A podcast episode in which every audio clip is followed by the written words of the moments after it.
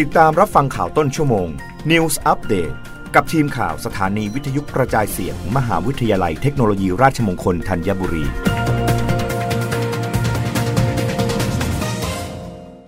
รับฟังข่าวต้นชั่วโมง โดยทีมข่าววิทยุราชมงคลธัญบุรีค่ะ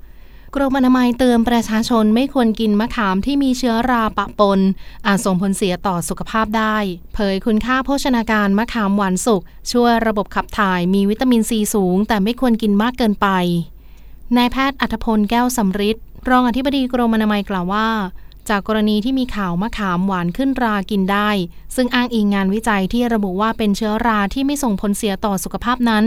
พบว่าเชื้อราที่แยกได้จากมะขามหวาน ในการวิจัยทั้งหมดเป็นเชื้อราที่ไม่สร้างสารพิษ และไม่เป็นอันตรายต่อผู้บริโภค แต่กรมอนามัยขอให้ประชาชนเลือกกินเฉพาะมะขามที่ไม่ขึ้นราดีกว่า เพราะมะขามหวานที่ขึ้นราอาจมีการปนเปื้อนเชื้อราชนิดอื่นที่เป็นอันตรายต่อสุขภาพได้ เชื้อราที่พบในมะขามหวานแต่ละสายพันธุ์ จะสร้างสารพิษแตกต่างกัน ซึ่งเชื้อราดังกล่าวก่อให้เกิดอาการพิษต่อตับ โดยเฉพาะกลุ่มเด็กอายุ 3-8 ขวบ และอาจก่อให้เกิดโรคมะเร็งตับได้ ส่งผลเสียต่อร่างกายจนถึงขั้นเสียชีวิต เช่น อาการไข้ ปวดท้อง อาเจียน ปวดศีรษะ อ่อนเพลีย เบื่ออาหาร ถ่ายปัสสาวะเป็นเลือด ตวายเรื้อรัง ทำลายเซลล์ในไขกระดูก เซลล์บุเยื่อเมือกของทางเดินอาหาร และทำลายระบบภูมิคุ้มกัน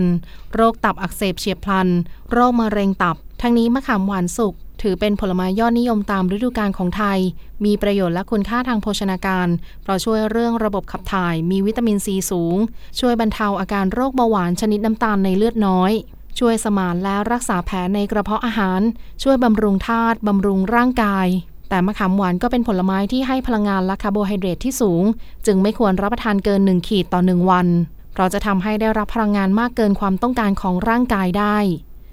รับฟังข่าวครั้งต่อไปได้ในต้นชั่วโมงหน้า กับทีมข่าววิทยุราชมงคลธัญบุรีค่ะ รับฟังข่าวต้นชั่วโมง News Update ครั้งต่อไป กับทีมข่าวสถานีวิทยุกระจายเสียง มหาวิทยาลัยเทคโนโลยีราชมงคลธัญบุรี